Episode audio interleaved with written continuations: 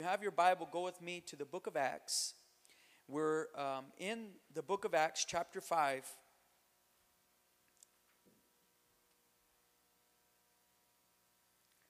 Again, that's Acts chapter 5. I don't know if I'm going to finish this portion this morning, but I'm going to do my very best to do so. Um, God has a word for us. Amen. Acts 5 29 through 32.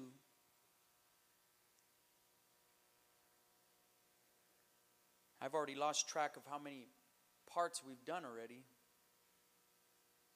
I know we're well over 11 already, uh, 10, 11. And so um, I want to title this section this morning as Why God Over Man. Why God Over Man.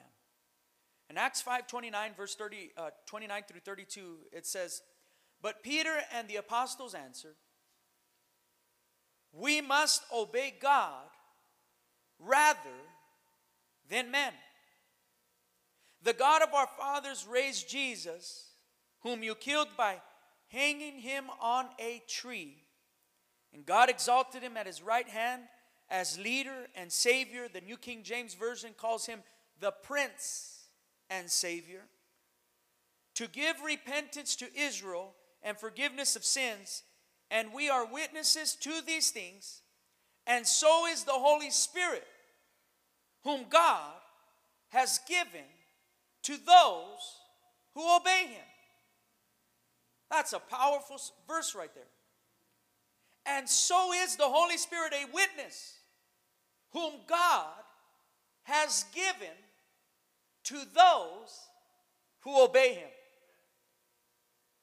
Let us pray. Father, we give you thanks this morning. We ask you, God, that we would be attentive to your Holy Spirit as it speaks to us. As a vessel, God, that I would not look to myself for wisdom, but to you. Lord, I turn off the man and I turn on the spiritual man. That I would hear from you, relay the message that you have given to me for this body of believers and for those that are viewing. Lord, that hope, power, authority, and freedom would come to your people this morning. Miracles, Lord, that we would be enlightened, Father, that we would, our eyes would open up to truth this morning and revelation, God. Build up your church. A great need is arising, Father, and your church is being prepared for a need. God, stir up our hearts, Father, that we would be sensitive to the needs around us, God. That we would be sensitive to the needs of the church.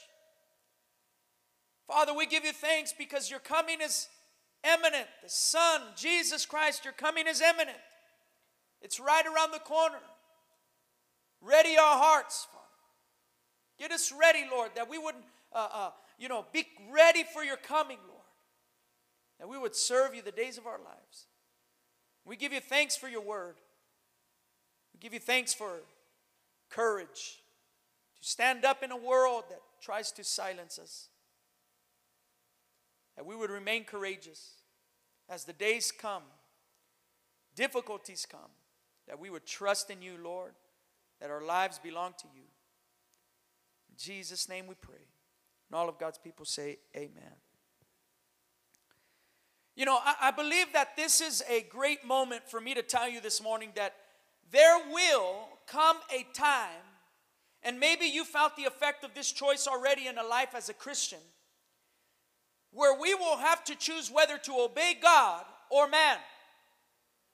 And the reason I explain this choice that we will have to make sooner or later, the reason why I explain this choice to be one that we have not felt the full effect of, is because although the coming of Christ is imminent, and before, we will be presented with greater persecutions and harder choices that will define the identity of our faith in an end time world.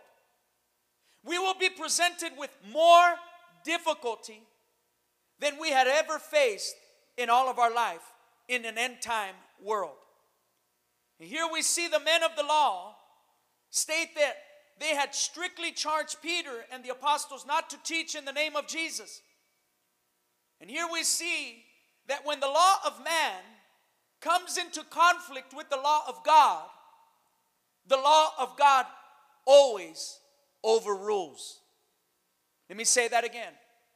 When the law of man comes into conflict with the law of God, the law of God will always overrule.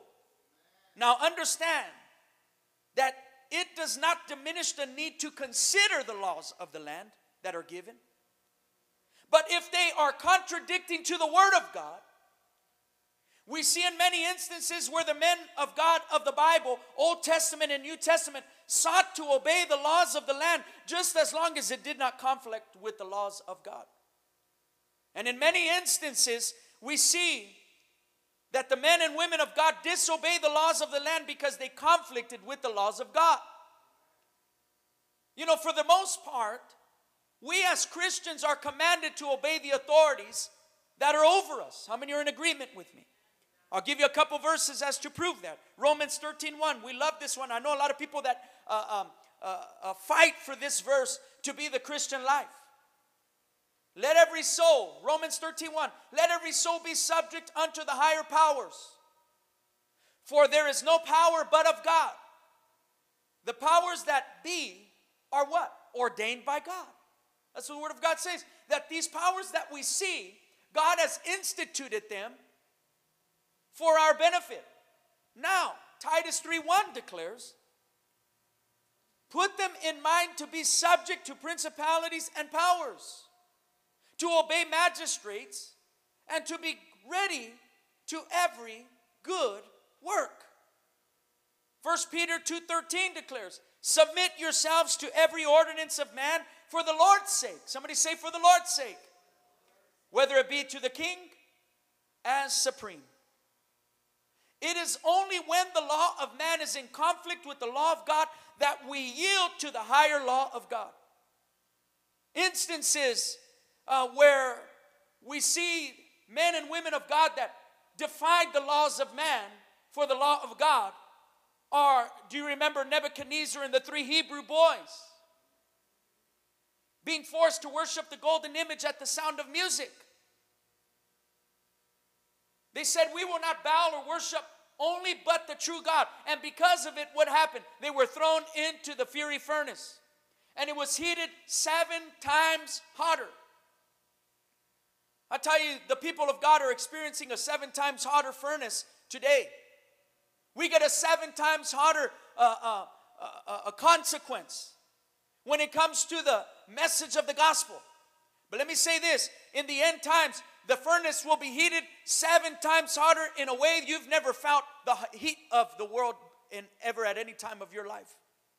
It will be perilous and difficult and persecuting times for the people of God. But these three Hebrew boys being forced to worship, they denied to be forced and they said, We will not bow down. We will not worship the golden image at the sound of music. They said, Our worship belongs to God. Our knees bending belongs to God. We will not live for anybody else, so do what you got to do. They were thrown into the fiery furnace, and the Bible says that the, the king ordered that the commander go and check on them. When he went over there, he was burned to death. They said, You know what? We see a fourth person in there. Ahí está la cuarta persona. We see the fourth person in there uh, as the image of the Son of God. When you stand up for God, the fourth person is there. The fourth person is there. When you stand up for what belongs to God as law and as it being supreme in your life, God has your back. And we see that they defied the laws of the land because it went into conflict with the laws of God. Don't forget about Shiphrah and Puah. They were commanded by the king of Egypt to what? In Exodus 15, they were commanded to kill Hebrew babies if they were boys. But in the perhaps the first recorded instance, and I want to just say this Shiphrah and Puah were basically the first recorded instance of civil disobedience in all of human literature. Shiphrah and Puah. They were the gutsy grannies. That's what they called it, the gutsy grannies, the grandmas that were gutsy.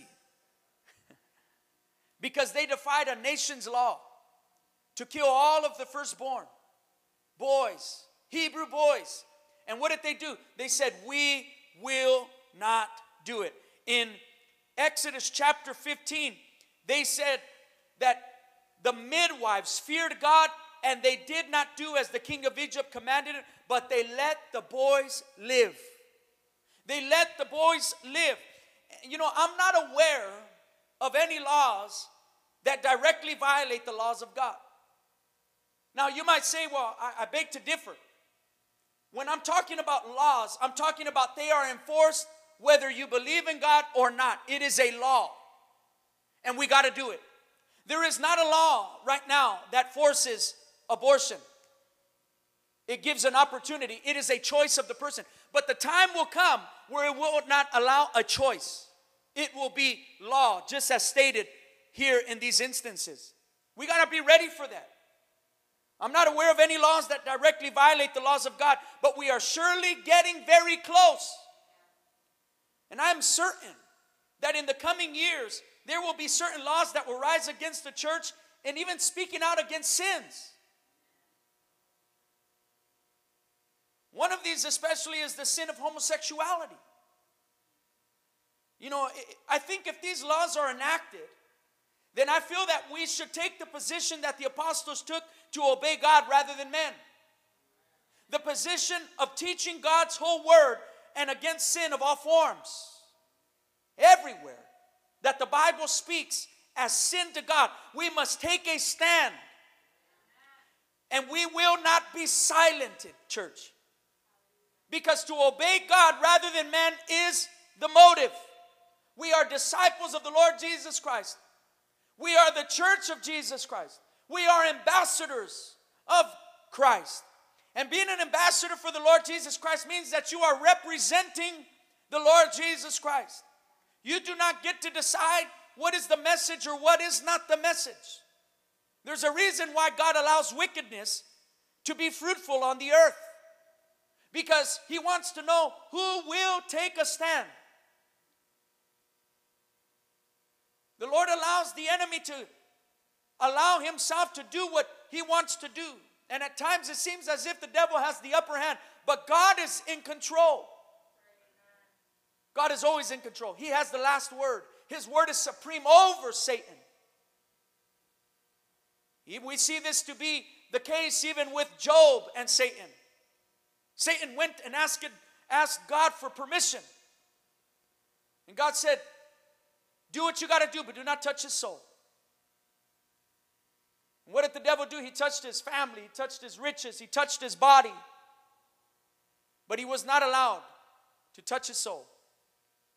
And God proved that what? He is in charge even when the devil feels like he is even when he feels like he is. And when we see the world coming to its uh, uh, poverty and we see the world coming to its wickedness, we think like, man, the devil got the upper hand. He does not have an upper hand. God has allowed certain things to take place to see if the church will be the church that has been declared to be washed by the blood of Jesus, sanctified, restored, and renewed for the glory of his name in these moments. But there are a lot of people that get discouraged and scare away. There's a lot of people of God that get discouraged and fall in line with the laws of this world that truly and clearly conflict with the laws of God. You know, just understand this. This is the joy of being a disciple. You do not have to fall in line if it goes against the law of God. Now, you might say, well, Pastor, that's contradicting.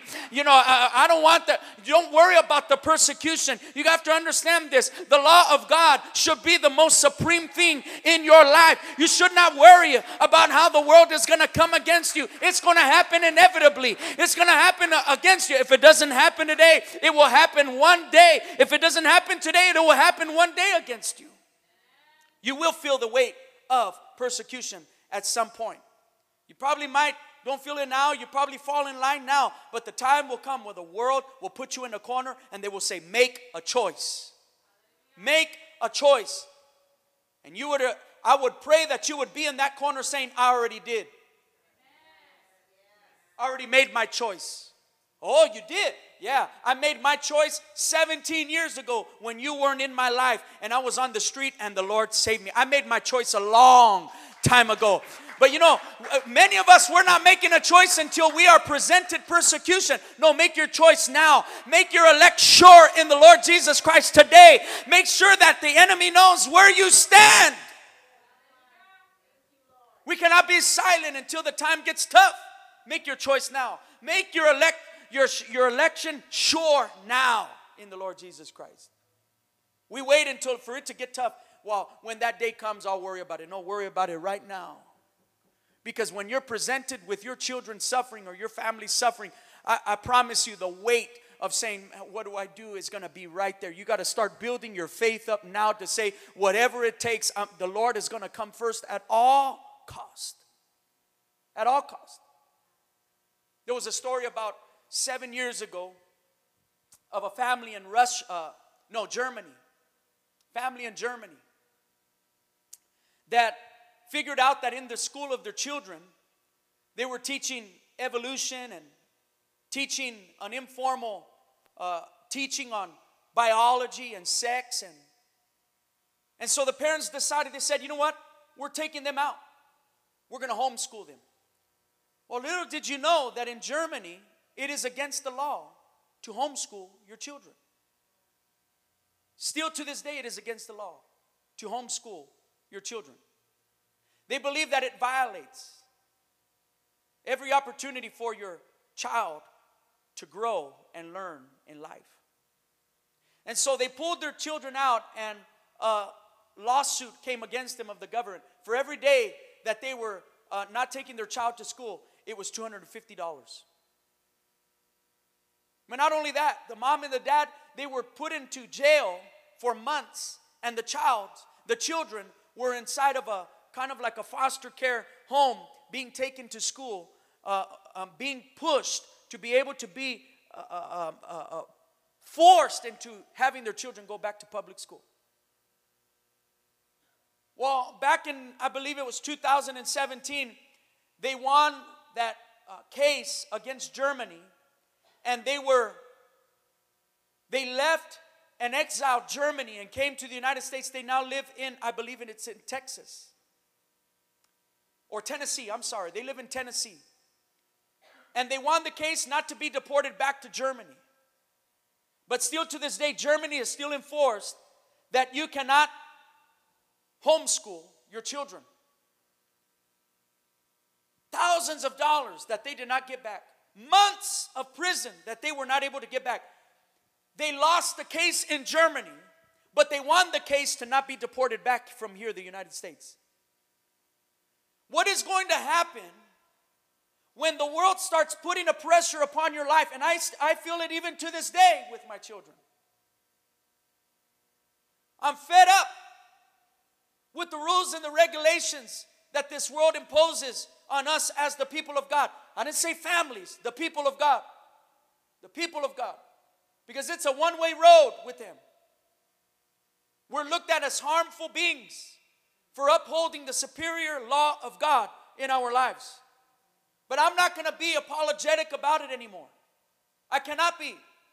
Because it's not going to get any easier. And my apology is no longer valid as the days go by. It becomes, it becomes nullified to their knowledge.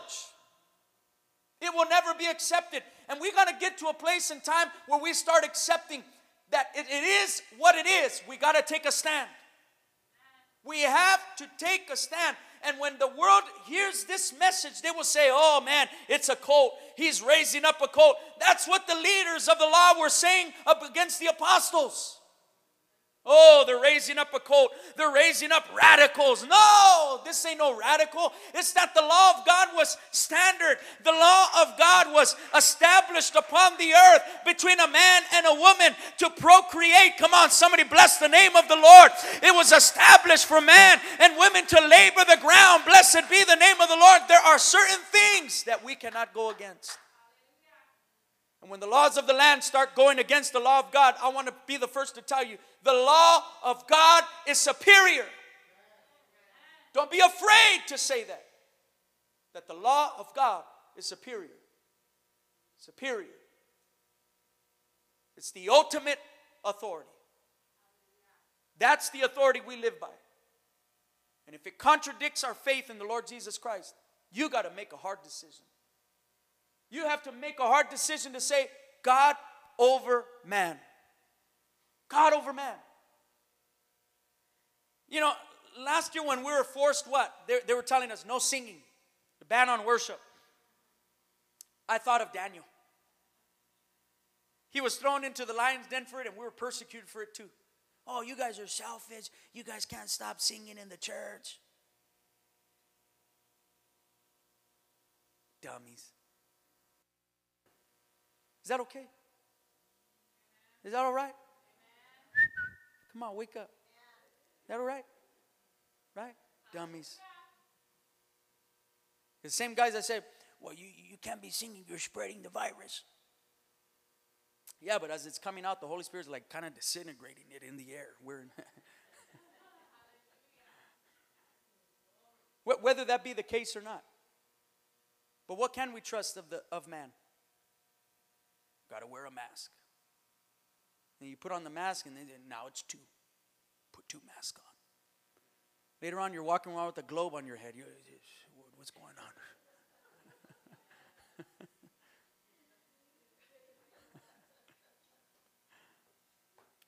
You're, you're, you're laughing, but it's true. If you look, some of the ads on, on, on social media, they had these guys selling full on plastic like we were on Mars, walking on a, a world with no oxygen.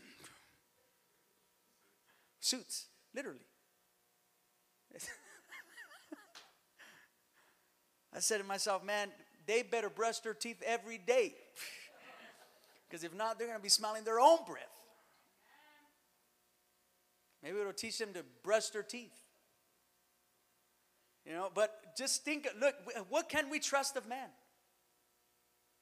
Because the laws of man aren't absolute. They're always changing, always modifying. We're learning and God is knowing. You hear what I just said? I'm going to say it again. We're learning and God is knowing. The Bible says He's all knowing, omnipotent, omniscient, omnipresent. Hallelujah. He knows where that demonic virus came out of. He knows the face of the person that created it.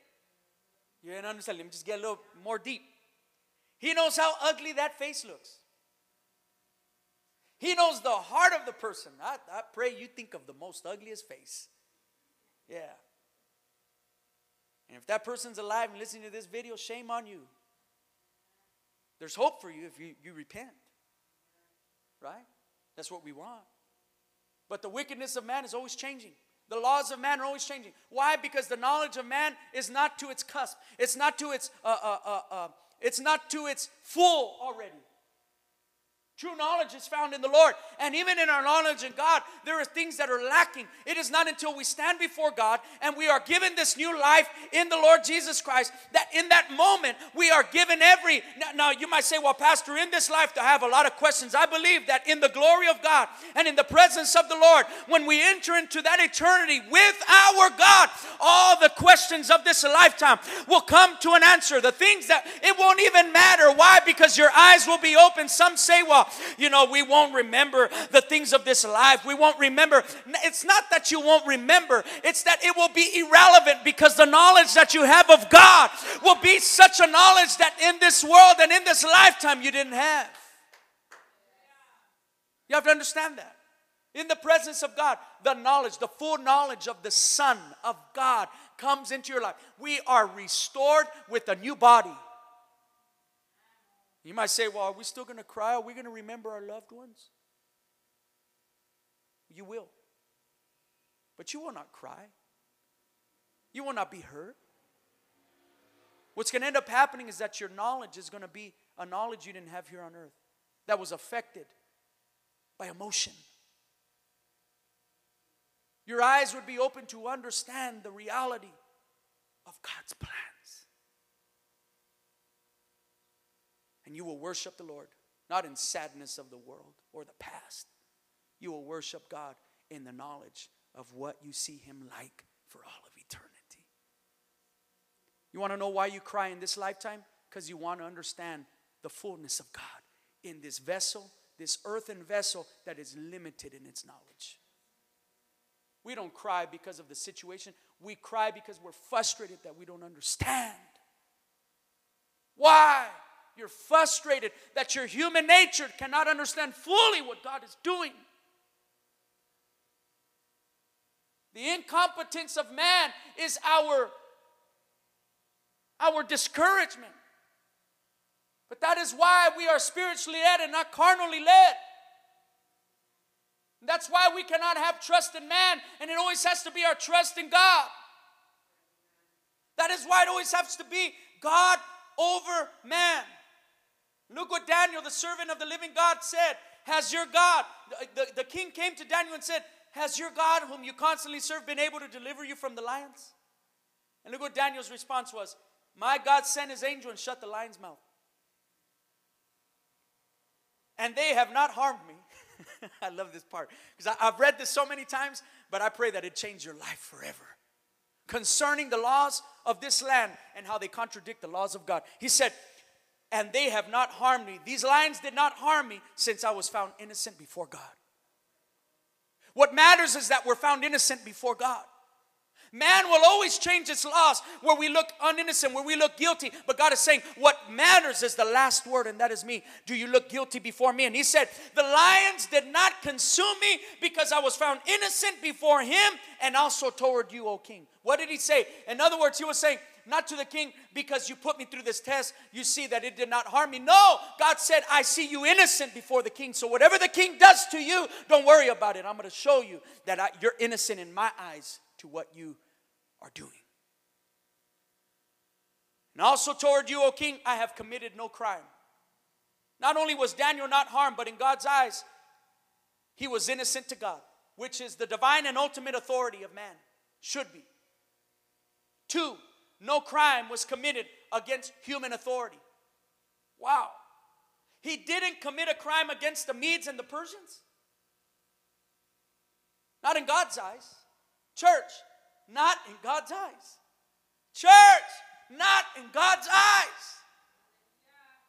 And you got to be careful that the lens that you are looking at your actions are not more revering to the world than they are to God. Your eyes need to be more revering and more sensible to the things of the Lord, to the laws of God, to the way of living for God.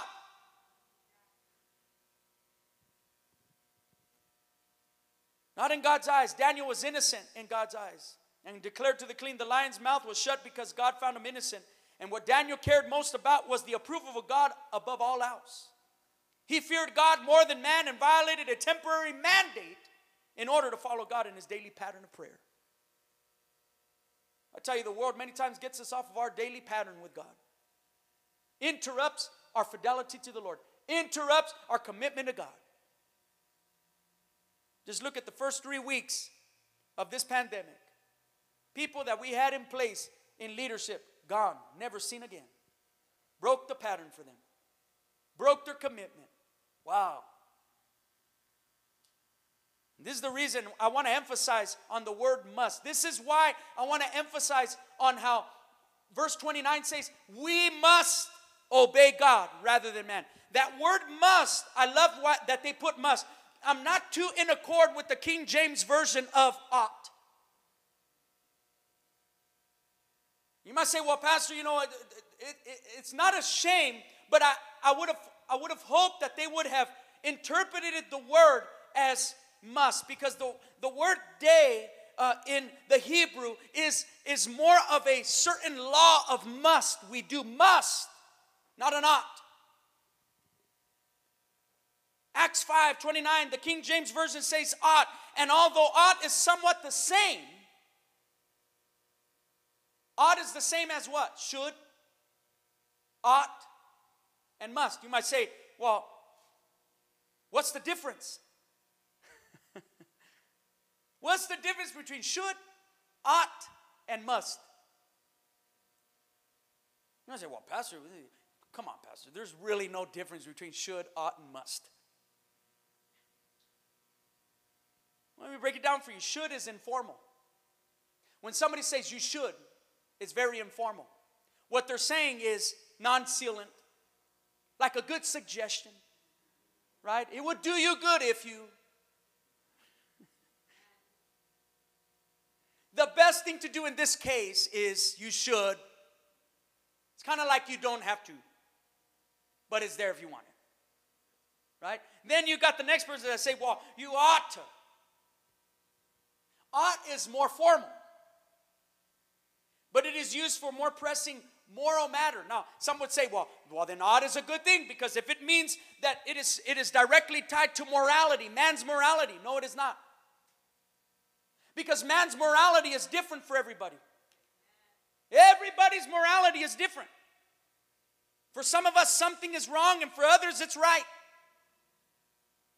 It's not until you use the word must Come on, somebody.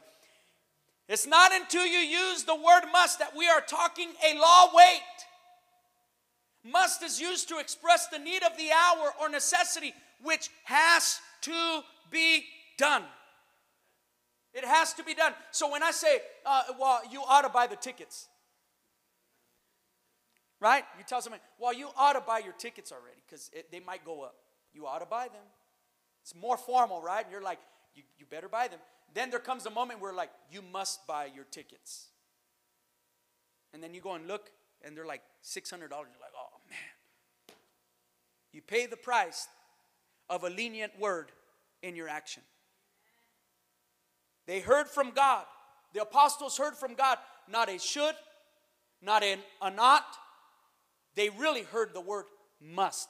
The charge that they had received from God was a must. And, and you know, we are charged by the angels to, to God's message. You are charged to teach. You are charged. It is a must that you live for the Lord Jesus Christ. It is not a shoulda. It is not a, you know, could have. It, it's not a, you know, a, an ought of. You know, it is a must. It is a must.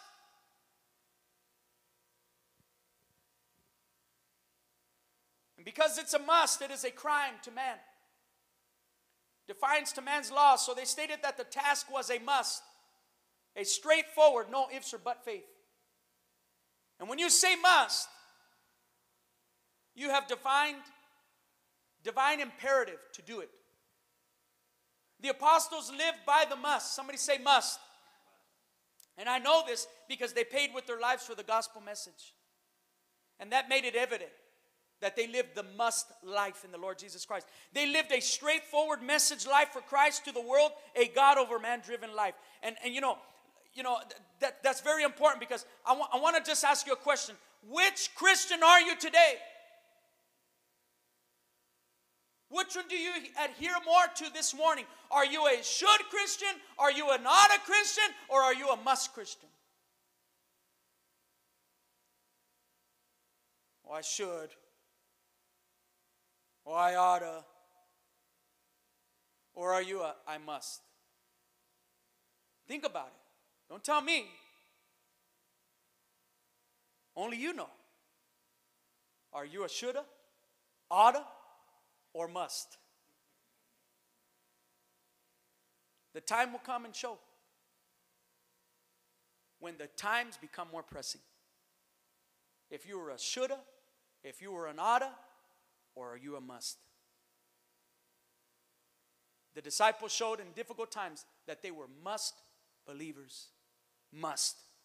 We must obey God rather than man. And so let us dive into these next three verses, and I, I promise you that I'm trying the best that I can. But verse 20, 29. It says, the God of our fathers. Somebody say, the God of our fathers.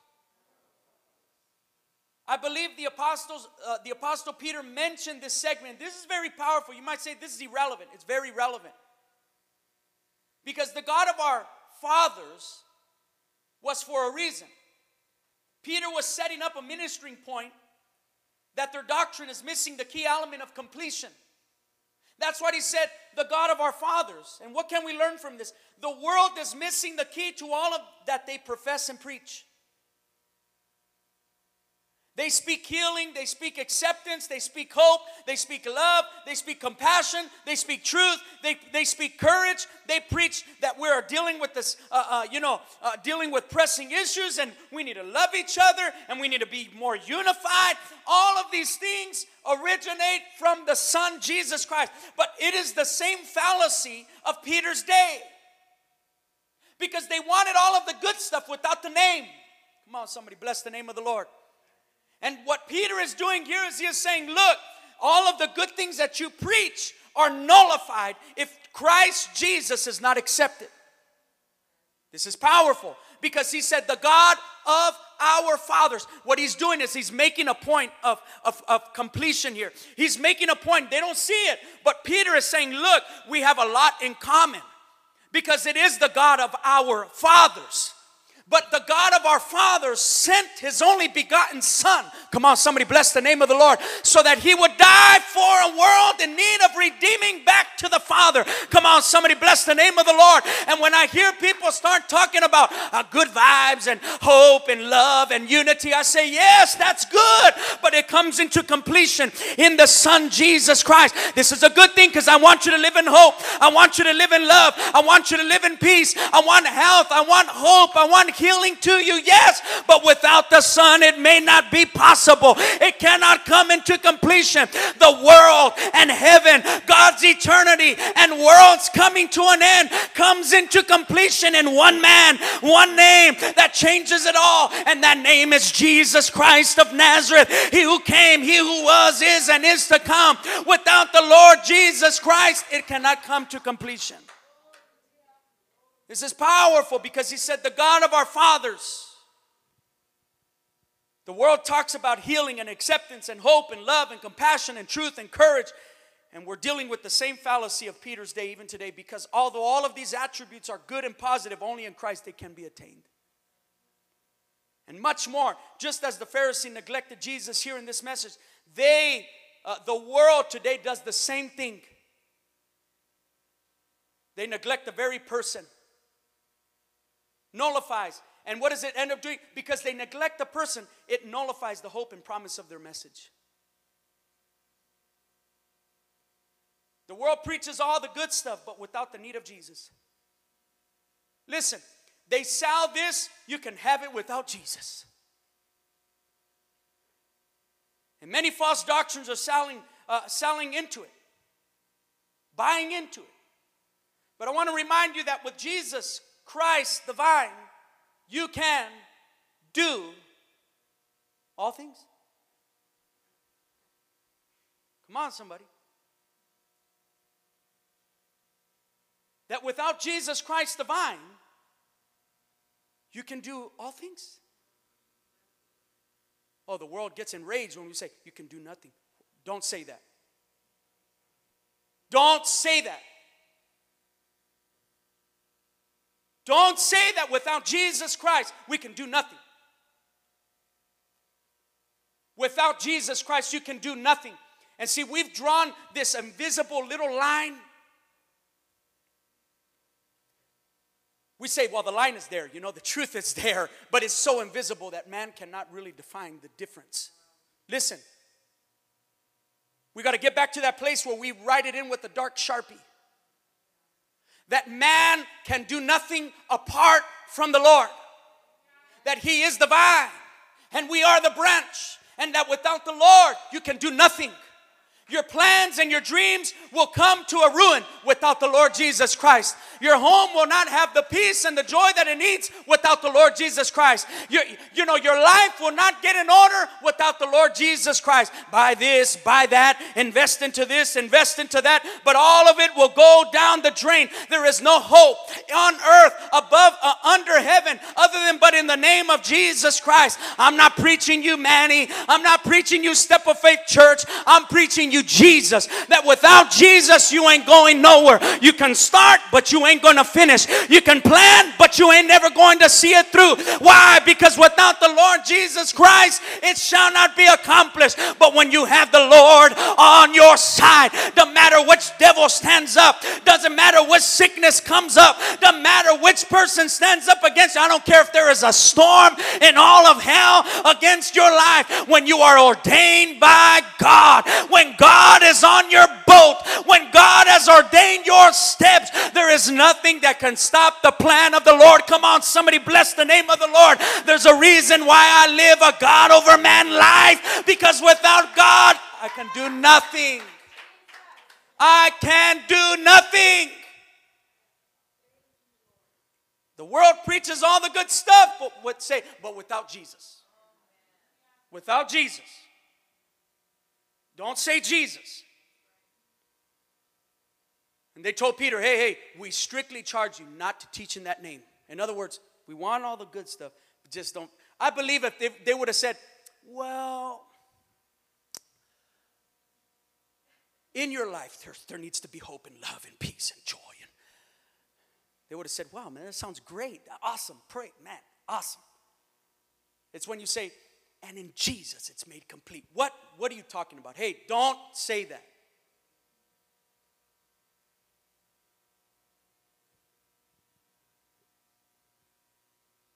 I run this ministry. Well, if it doesn't glorify Jesus, it ain't no ministry. But we, we have this program and we, we, we give hope and silently we give Jesus. You ought to be ashamed of yourself. Because I would rather be rejected by men. I'd rather be rejected by men and know that what? That Jesus Christ is receiving the glory. And you might say, well, Pastor, this doesn't exist. Look around, wake up, open your eyes. Start looking at these major corporations that what? That do good but don't want to say Jesus. That, that give but don't want to say Jesus. That help restore people but don't want to say Jesus. Why? Because you might have a, a Buddhist that comes in and you might have a, a Muslim that comes in and you might have somebody of this faith that comes in. But you know what? Eh, we got to get down to the nitty gritty where the rubber meets the road. And it is this that if Jesus ain't included, it ain't going to happen. It's got to be Jesus or it's nothing. You, you, you'll start good, but you're going to end up failing. Why? Because without Jesus Christ being the center of our faith, the author and the finisher, come on, somebody bless the name of the Lord. It is for nothing. Come on, I don't know if I have a church that backs me up in this, but I'm saying if it ain't Jesus, forget about it.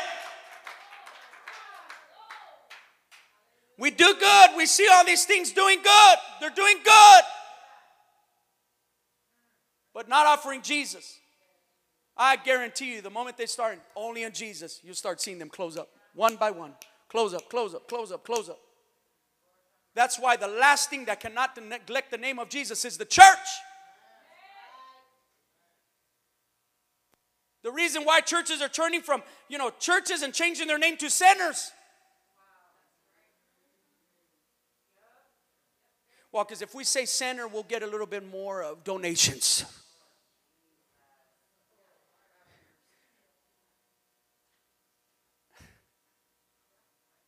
We're giving it to the world. Well, if we change the name to Center, we'll be more of that nonprofit 501c3.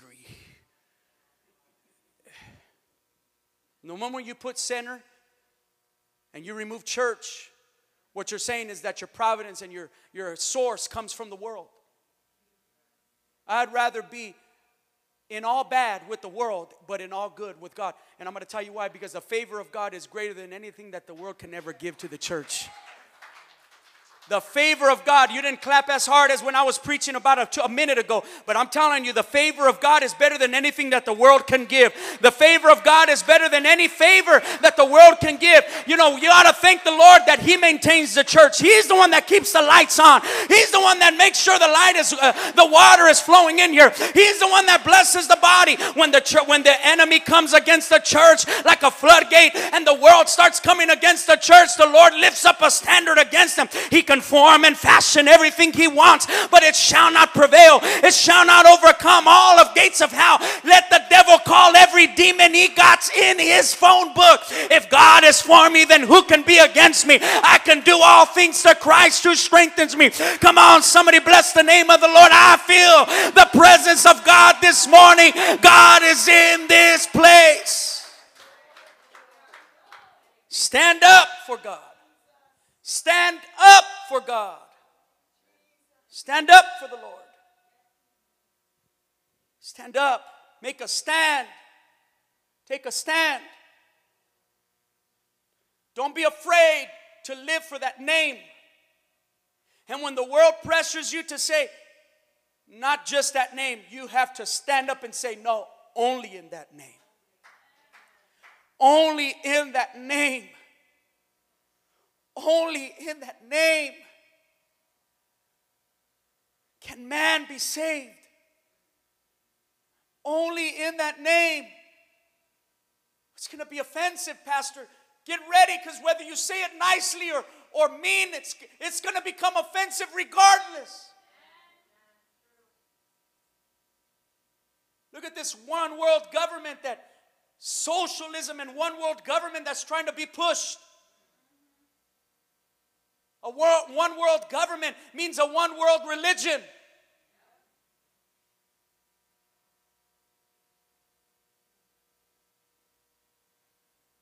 Have you ever seen that bumper sticker that has all the faiths in it? Coexist.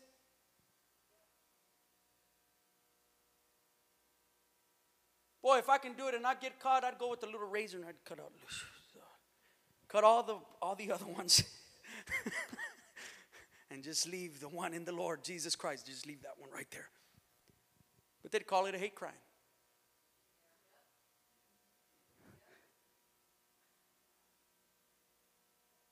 We ought to say, hey, bring your gods. Pray to the little santitos. Let, let, let's put a sacrifice here. Oh, hey, don't do that, Pastor. You know, it, it, it's, it's not those days. That, oh, yes, it is.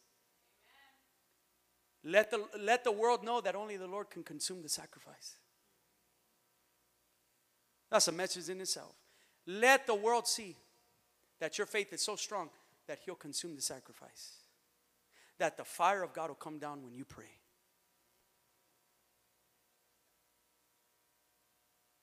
Let us have so much faith that in the middle of drought we would say, It's going to rain. In the name of the Lord, it's going to rain. Thus saith the Lord. Thus saith the Lord. But we don't, we don't want to offend anybody. God is saying, hey, look, the time is going to come where whether you want to or you don't want to, it's going to happen. And you better have a faith that's God over man instead of man over God.